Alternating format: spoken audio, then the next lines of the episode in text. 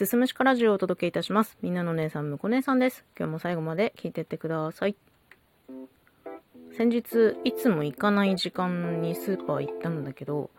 まあそんなに私自身は買うものがなくてですね、カゴの中に、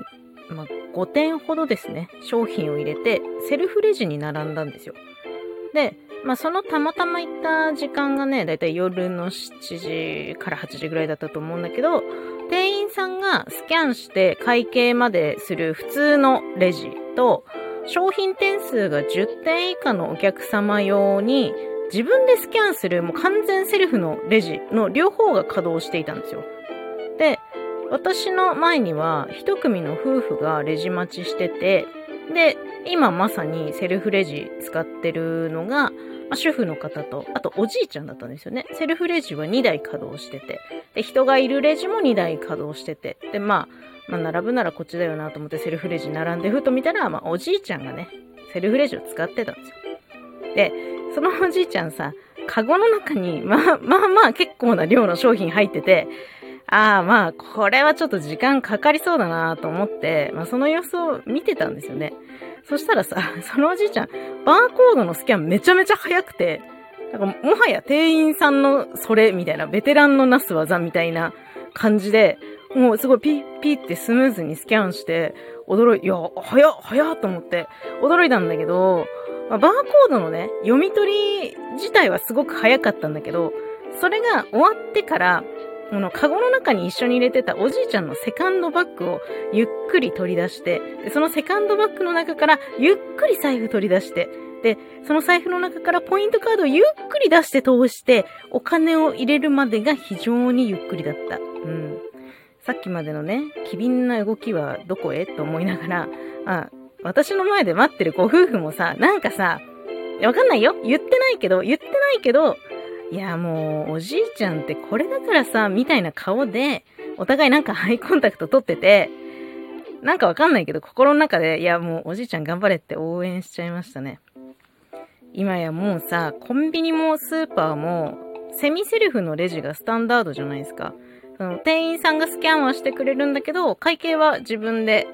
タッチパネル操作してさお金入れてっていう流れのセミセルフのレジが私の地域ではもうかなりスタンダードなんですよ。で、ポイントカードもアプリに切り替わったりとかしていて、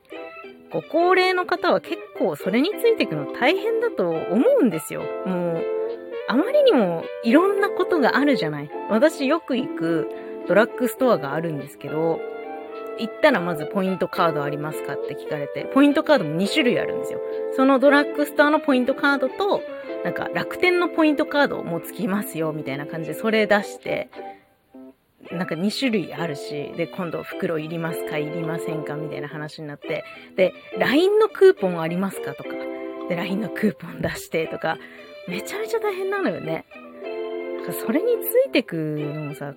ご高齢の方大変だと思うわけ。でもそんな中でもさ今の高齢者って元気だから自分で結構何でもできちゃうんだよね。仕事の面でもさ最近政府が75歳まで現役とするみたいな見解示したっていうのをネットで見たんだけど、もう70過ぎてもバリバリ働いてる方いてさすげえなって思うよ本当に。私33で結構くたびれてますけど全然もう65、70なんて元気だもんね今ね。たまに行くショッピングモールのカートとカゴを片付ける名物おじいちゃんみたいな人いるんですよ。すごいね。もうカゴ取りに行ったらその人はいどうぞつって渡してくれるし、逆に買い物終わってカゴ片付けようと思ってありがとうねつって全部片付けてカートを大量にねガラガラ移動させたりとかしてインカムつけてさ誰かと話しながら働くなぁと思って、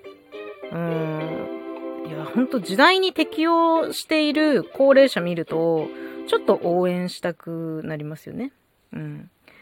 最近の若者は、みたいな枕言葉と一緒にさ、これだから高齢者はって言われがちじゃん。見られがちじゃん。